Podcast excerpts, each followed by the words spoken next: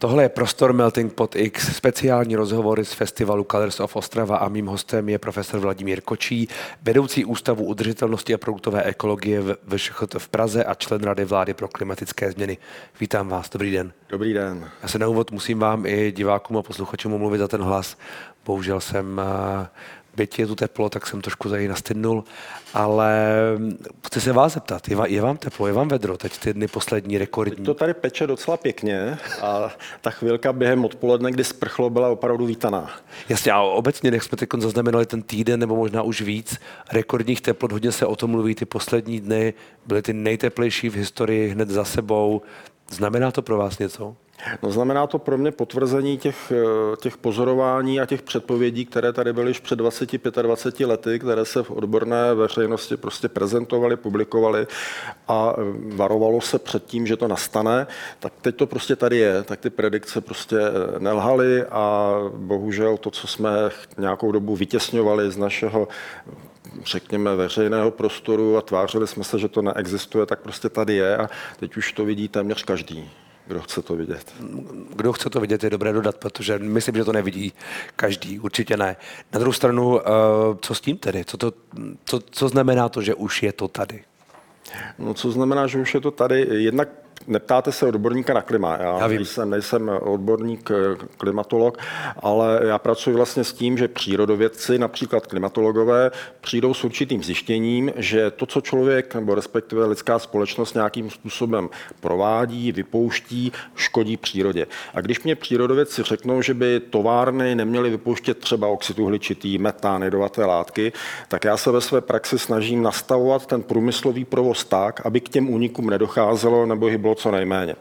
Takže můj kontext je spíš v tom průmyslu, než teda v tom životním prostředí. No ale k té vaší otázce, eh, to, co tady nastalo, je, že máme v atmosféře větší množství skleníkových plynů než před nějakou dobou, což s sebou vede to, že ta atmosféra zadržuje výrazně větší množství energie, které sem ze sluníčka jde, teď to prostě cítíme.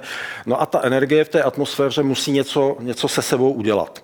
Buď to, to máte jako když nasypete koňovi obroku, tak mu bude do skoku, jo, prostě má tu energii, tak ta atmosféra s tou tepelnou energií buď to teda zacloumá tak, že to udělá nějaké El Niño, nebo prostě nějaký veliký, veliký změny počasí, nebo nějaký silný větry a podobně, no a nebo se bude ohřívat. Že? Ta energie prostě nezmizí, buď to se vyjádří kineticky, tím pohybem, tou silou těch vzdušných mas, anebo teplotou.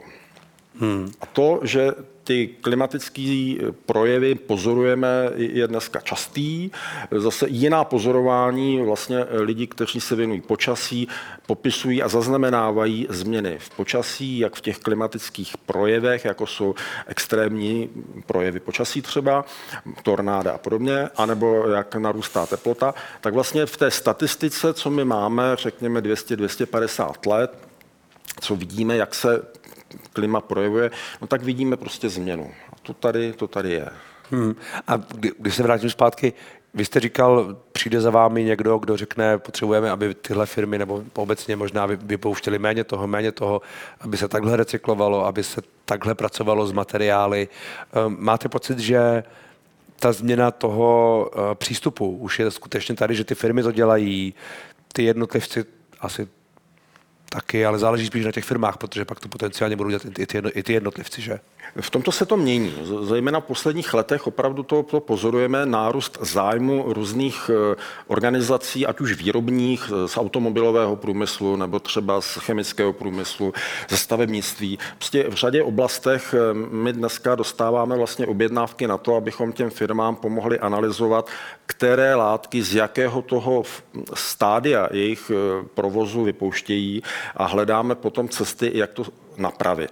A e, proto konec konců jsme se setkali tady na Kolorsov Ostrava, protože i takový festival, veliký festival, kde máte vlastně desítky tisíc lidí, tak to je něco jako megafaktory. Jo. To je opravdu veliká továrna, která svým způsobem se chová jako velice složitý průmyslový provoz, do kterého vstupuje řada materiálů, energií, že prostě lidské síly, vystupují z toho zase různé odpady, různé materiály a tohle všechno ještě je propojeno nějakou docela komplikovanou logistikou a to všechno také má nějaký environmentální přesah.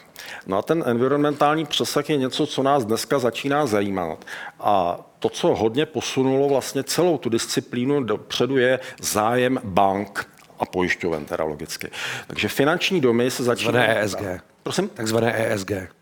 Ano, ano, to se dostáváme do kontextu ESG, kdy teda i banky, banky začínají se ptát svých klientů, třeba těch velkých firm, jaké mají environmentální dopady, jestli ten jejich biznis je nějakým způsobem udržitelný, eh, environmentálně udržitelný, ekonomicky a tak dále.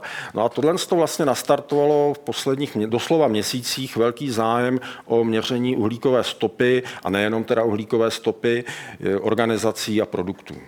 Hmm. Tady na Kolorsov Ostrava uh, byla diskuze o těch kelímcích slavných.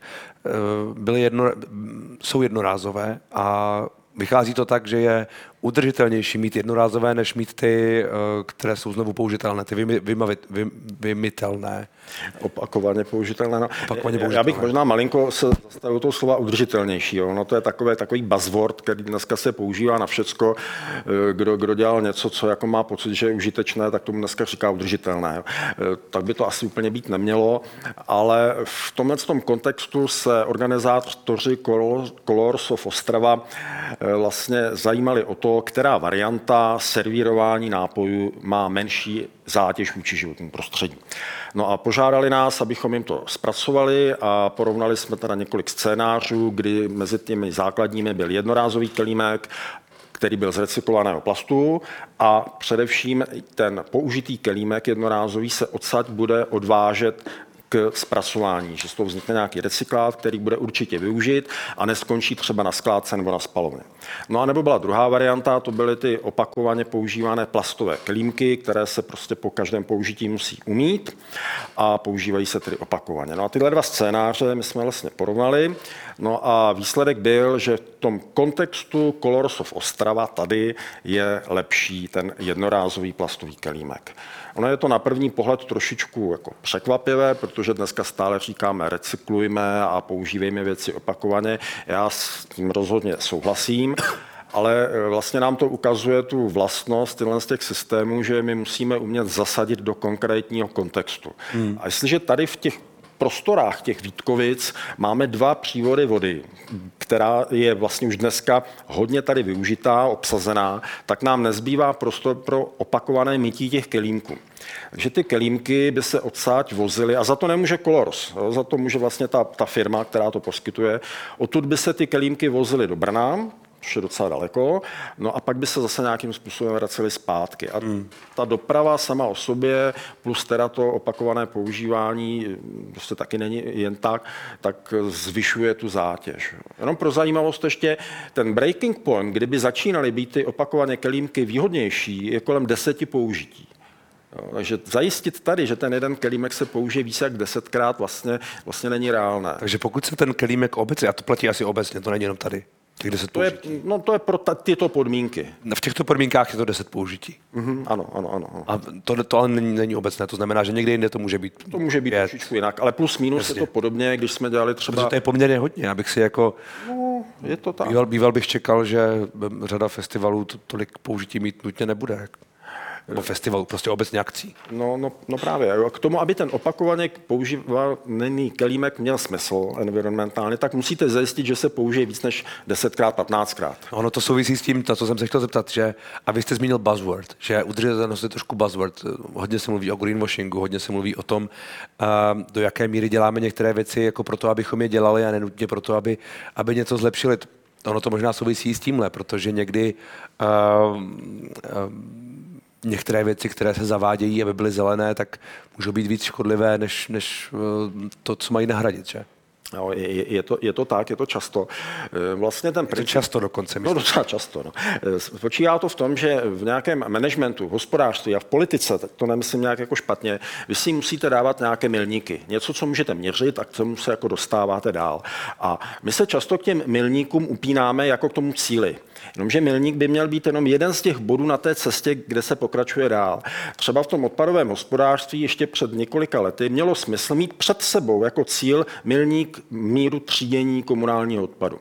Jo, čím ho budeme víc, tím to bude lepší. Tak jsme se jako blížili k tomu milníku, ale my už jsme ho vlastně trošičku přešli a teď pokračujeme dál. A zase se upínat jenom k tomu třídění už je jako trošku cesta zpátky.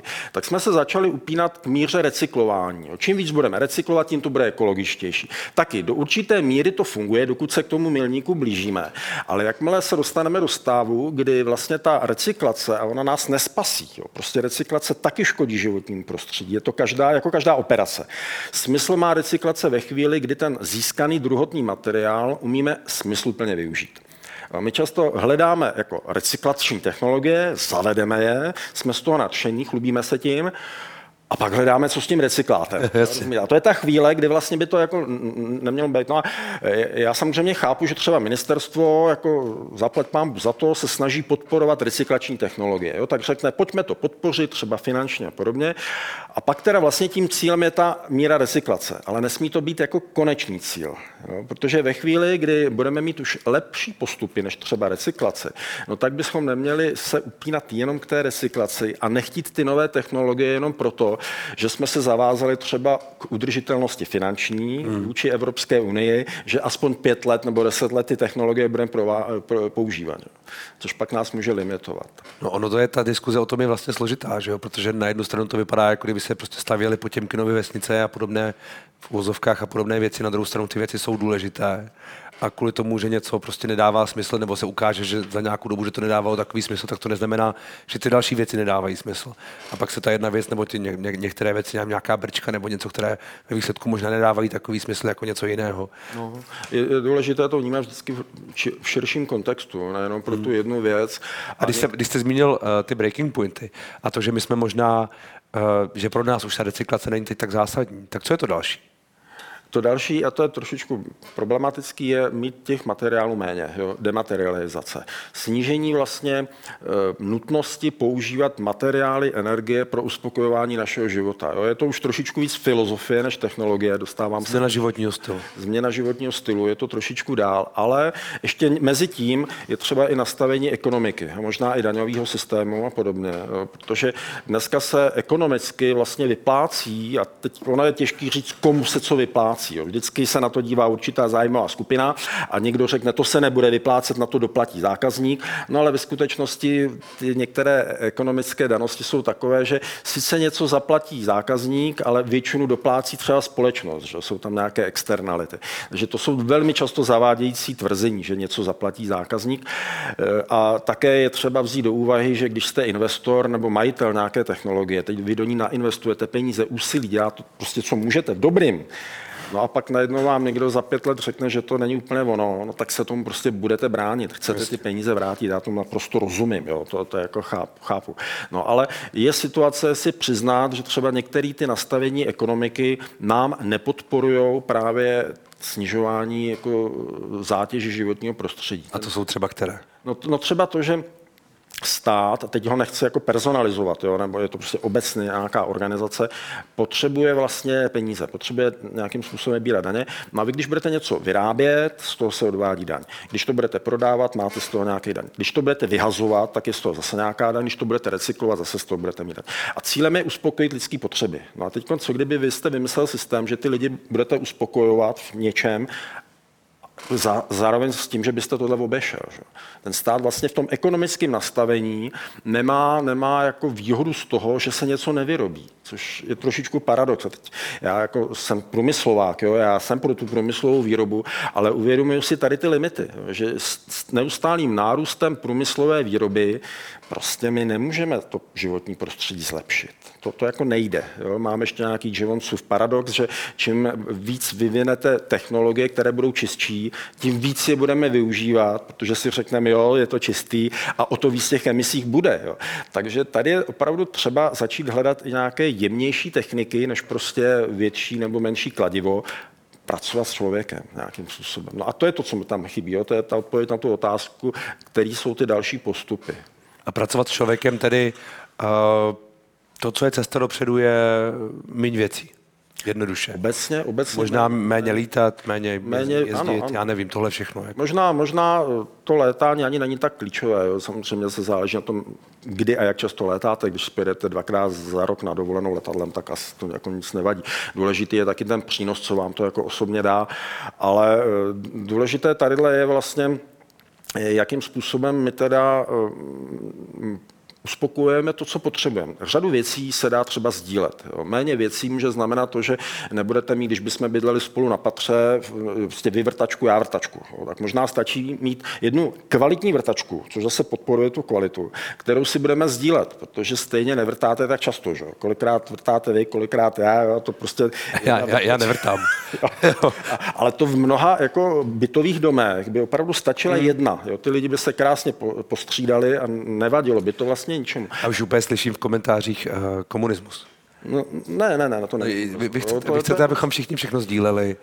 A... No, já, já, já vím, jo, jo, četl jsem knižky o komunismu žen z 20. let, jak to v Rusku vypadalo, se sdíleli i ženy, jo, bez jakéhokoliv jako podtextu, jsou o tom dokumenty. To, to, to, to rozhodně nemyslím, ale eh, to, že vlastně budete mít tu jednu vrtačku na tom patře nebo v tom baráku, je něco, co ten stát nechce nebo ten, ten výrobce. Vy chcete vyrobit těch vrtaček víc. Ale tenhle ten koncept, což je bytostný koncept oběhového hospodářství, je vyrábějme věcí méně, ale kvalitní. No, no to je zajímavý, vlastně já si teď uvědomuju, že to, co je přece často zmiňováno jako jeden z těch parametrů, podle kterých ekonomika roste nebo ne, není nutně HDP a tak dále, ale je to, eh, kolik se toho prodá v malou obchodu. No jistě. No. A, a to je přesně ono, že jo? To je přesně to, kolik se prodá prostě vrtaček a telefonů a, a no, no, no. všeho. To je zástupný indikátor. Stejně jako v 50. 60. letech to u nás bylo, kolik se vyrobilo betonu, že jo? Tak jsme se chlubili tím, jak jsme skvělá ekonomika, kolik betonu jsme vyrobili. Hmm. A já vím, že tohle už je hodně filozofická diskuze, ale když se diskutuje o takzvaném nerůstu, o té teorii, eh, že eh, hospodářský růst není vždy to nejlepší, že třeba zpomalit ekonomiku a, a tak dále by pro ten dlouhodobý výhled byl lepší, tak to je něco, s tím souhlasíte? A teď to už jde úplně mimo moji jako odbornost, jo. Ale, ale vlastně jo, trošičku bych s tím souhlasil. Teď poslední třeba psychologický studie říkají, jestli, tak, jestli chcete mít jako člověk kvalitnější výstupy, zpomalte. Jo, a to je i v, prostě v těch kognitivních disciplínách, i v řadě dalších je to potřeba. Zase jsou situace, kdy zpomalit může být prostě riziko anebo fatální. Jo, když se na vás valí tsunami anebo prostě armáda, tak jako nemůžete zpomalit. Jo. Musíte umět reagovat, musíte být připravený na krizové situace, a, ale jako takovýto celkový nastavení v té rychlosti je něco, co já považuji za takový tmel v té udržitelnosti. Jo. Protože udržitelní nebudeme, pakliže budeme stále zrychlovat. To prostě hmm. nás vystřelí někam jo, a, a nebude to úplně dobře. Stejně jako si eh, nemůžeme postavit udržitelnou společnost třeba na lži. Jo, máme, máme, že třeba Rusko je prostě bytostně založené na lži. Jo, tam si prostě věci se jakoby zamlčují, anebo se překrucují a řada těch disciplín prostě vlastně není jako férově transparentní v tom, aby se s nima dalo pracovat. A jakmile nemáte vstupní data pro rozhodování kvalitní, no tak nemůžete pokračovat dál, nejste udržitelní. Jo. Hmm. Že těch aspektů udržitelnosti nejenom v té materiální stránce, ale i řekněme kulturní, je docela dost, které prostě potřebujeme rozvíjet. No. Chápu to správně, že vy vlastně nejste eh, že pokud říkáte, že důležitý je přístup člověka, tak nejste asi příznivcem té myšlenky, že nás vlastně zachrání technologie. Za 10 let, 20 let vznikne eh, geniální stroj, který vyčistí ovzduší, vyčistí moře, sníží teplotu. Eh, no, to by se dalo očekávat v okamžiku, kdybychom měli dostatek levné energie. Jo, v podstatě všechny... Ale tu máme, ne teoreticky. No, ale my se potřebujeme dostat do praxe teď. Jo, a dokonce možná ani ještě teoreticky úplně nemáme. Dosud jsme měli levnou energii, ale to byla energie třeba ze zemního plynu. Jo. Ale, anebo konec konců i z ropy, i z uhlí. To je vlastně levná energie, která před pětisty lety ještě nebyla v tom masovém měřítku k dispozici. A za posledních desetiletí, malink, málo století, máme k dispozici levnou energii. A díky tomu se naše společnost prostě dramaticky rozvinula nahoru. A my ale dál už jako využívat nemůžeme. A právě to jsou ty klimatické změny. Jo? Na fosilu založená energetika je eh, nějakým způsobem limitující faktor a my ne, si nemůžeme dovolit spálit všechno uhlí, všechno ropu, všechno zemní plyn. Nahledě na to, že ta ekonomika založená na fosilních e, zdrojích je vlastně taky ekonomicky pokřivená. Občas se říká, že prostě teď ty ekologické nějaký nové alternativy vlastně jsou dotačně pokřivený, ale ona i ta fosilní energetika má za sebou ale skrytou subvenci, jo? vlastně i státní subvenci.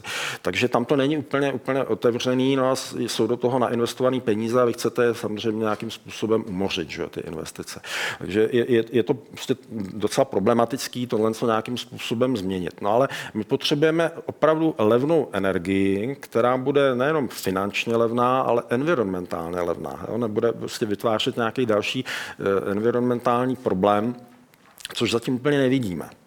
Jo, to, kdybychom... A solární není? No možná, možná jaderná fúze. Jo, to... Jaderná fúze, ale tak ta je extrémně daleko jaderná energetika je asi to, co je teď jako reálně možné. Jo? Zatím další, další energetiku příliš nevidíme a to se dostáváme zase k dalšímu významnému tématu a komplikovanému, že to je distribuční síť té energetiky, jo? Hmm. prostě jak ji vyrovnávat. Není to, není to jednoduché, to je prostě na, na dlouhý No to je něco, co často nechtějí lidé moc slyšet. Distribuční síť, že potřebujeme nějaké stabilní zdroje, potřebujeme jadernou nebo pro nás tedy no. částečně, ale třeba v Německu je to potenciálně problém. Museli nastartovat uhelné elektrárny, aby vlastně to nějakým no způsobem ustáli, když tam mají spoustu solárních a ano. Eh, větrných. Takže mm, nevidíte budoucnost v obnovitelných zdrojích energie? Ne, vidím, vidím v rozumném mixu. Rozumném mixu. V rozumném mixu a ta tranzice, ta je, ta je před náma. Jo. My opravdu těžko můžeme predikovat. Eh, my ty, teď je ještě třeba si říct, co to jsou obnovitelné zdroje. Jo. Já taky nemám úplně rád, když se třeba mezi obnovitelné zdroje počítá spalování odpadů. Jo. Což taky někdy bývá. Jo. Někdy se Vzduch, to... voda, slunce. No, ze vzduchu tu energii úplně nevyrobíme. Jo. Ale, ale eh, ne? Větrníky nefungují? V tom, jo, takhle, myslíte? No, jo, jo, jo, jasně. E, to jo, to jo, ale abychom nepočítali mezi obnovitelné zdroje i, ně, i takové ty jakoby šikovné obchvaty, jo? protože když budete vyrábět energii třeba z od z odpadních materiálů, ať už jsou to plasty nebo cokoliv, tak je to pořád tam ten fosil jo, někde. A, a to, to jako, ono se to jako tváří, že je to obnovitelné, protože odpady budou vždycky, hmm. ale je v tom zase právě ten milník, který je zavádějící, který říká, pojďme řešit ty odpady, jo, ale my potřebujeme ty odpady nemít. Jo. Ideálně, já vím, že to nejde, jo, zase nejsem idealista, ale vlastně nastavit se k tomu milníku, že teda budeme pálit jenom odpady a tím získáme dostatek energie, to je taky falešný. Jo. Takže my do té energetiky opravdu potřebujeme vnést nějaký nový vítr, eh, menší reaktory, jo, operativní reaktory a, a to, to, to samozřejmě je otázka i, i energetické bezpečnosti státu. Jo. To, to prostě není jen tak. Jo, tohle. A když se bavíme o přístupu lidí a o tom, o to, že potřebujeme možná změnu myšlení, eh, říkal jste, nebo hm, mluvili jsme o tom, tak eh, jak se díváte na takový ten klimatický aktivismus? Eh, před se k silnici a to, co teď trochu hýbe společností, protože se to děje. Na druhou stranu eh, někdo říká, že to je kontraproduktivní, někdo říká, že to je nutné. Jak to vidíte? Vy máte pocit, že civilizovaná diskuze eh, odborníků ještě někoho, někomu změní názor v tuhle chvíli? No, já, tomu, já, já si k tomu trošičku cestu hledám. Přiznám se, že, mi to, že to nedokážu úplně jednoznačně zařadit. Eh, vím, že kultivovaná diskuze odborníků je prostě po desetiletí, třeba u nás jsme toho dokladem, prostě skrytá jako za závojem zájmu jiných skupin a prostě se to tak nějak umí jako někam, někam dá, že někdy chápu, že je třeba víc s něčím víc provokativním, větším jako nějakým, nějakým prostě aha efektem pro tu veřejnost. Eh, samozřejmě, jakmile je to něco, něco víc, víc takového dramatického, no, tak to část té veřejnosti taky otráví. No, to je, s tím je třeba se počítat. Ale na druhou stranu, eh, vlastně, když je to něco, že ta veřejnost, nebo zvlášť mladá veřejnost, já to vidím na několika univerzitách, působím na čtyřech univerzitách v Praze a vidím, že na některých těch univerzitách, třeba na Umprum, jo, prostě umělci se o to jako bytostně zajímají. Jo, prostě to zajímá, chtějí jít do té stávky, chtějí se vlastně vyjádřit. Jo. Jejich eh, hlavně to, co se tam rozvíjí, je prostě schopnost sebevyjádření, což je, kouzelná věc. A v tu chvíli já prostě nemůžu říct, že, že je to špatně jo, protože to považuji za součást mladší generace, která chce vyjádřit obavy z budoucnosti. To mi přijde v pořádku. Teď je otázka, nakolik ten, ten protest ovlivňuje svobodu někoho dalšího, což už zase jsme otázek jako svobody. To je, to je další takové docela citlivé téma. Jo. Takže když někdo zablokuje velkou, velkou dálnici na silnici, chápu to, jako vím, o co mu jde, ale zase v tom vidím řadu problémů. Jo. Bude tam prostě několik maminek s malýma dětma, teď od nich bude prát sluníčko, někdo je nemocný, spěchá do nemocnice. Jo. Prostě není to úplně, úplně fajn tohle to dělat, ale rozumím tomu, že chtějí být vidět, chtějí být slyšet. No a teď, teď jsem vám neodpověděl, jestli se mi to líbí. Ne, já myslím, že jste, já myslím, že tahle ta, uh, polarita tam já asi, tam asi je obecně. Jo. Každopádně musím říct, že jako je mi sympatická ta míra toho určitého zájmu té mladší veřejnosti o tyhle ty otázky. To, to prostě naprosto sdílím. Hmm. No a věříte, že se nám to povede vyřešit? Nebo tu všichni zemřeme? Eh, no, hleďte, trošku jako spíš doufám. doufám. Já tím, že to 20 let to pomalu přednáším na vysoké škole a často za, každý rok za mnou chodí studenti, jak s tím můžete žít, jako s tímhle, s tím. No je to už možná trošku jako kovářová kobila, jo, tak už to tak nějak jako beru, jo, žiju v tom. No, eh, doufám, že se nám to podaří. Zajímavý je právě to ESG, to by bylo na další povídání, na ten řetězový efekt, který nám dneska dramaticky změní nastavení biznesu. Hodně se to mění a to, že nás třeba Čína dneska předhání v mnoha opatřeních, i třeba v oblasti automobilové dopravy. My se tady holedováme, jak jsme prostě skvělí a že to Čína stejně zaškodí a my nebudeme tady chtít Euro 7. No prosím vás, tohle je, to je opravdu úplně mimo znalost toho světa. Že? Čína přijímá v mnoha oblastech přís, jakoby přísnější limity a už jsou mnohem dál než my. Oni nás předjedou v, i v těch nových v uvozovkách zelených technologiích. A je to právě proto, že prostě mají větší drive tady na to. Tím nechci být zastáncem toho systému jako takového, jo. Ale, ale vidím, jak v mnoha oblastech v životním prostředí mají našlápnuto. Hmm. No tak já doufám, že to vaše doufání se tedy naplní. Asi je to v zájmu nás všech. Já děkuji držme za rozhovor. Palce. Ano, držme si palce. Díky za rozhovor. Rádo se stalo, hezký den.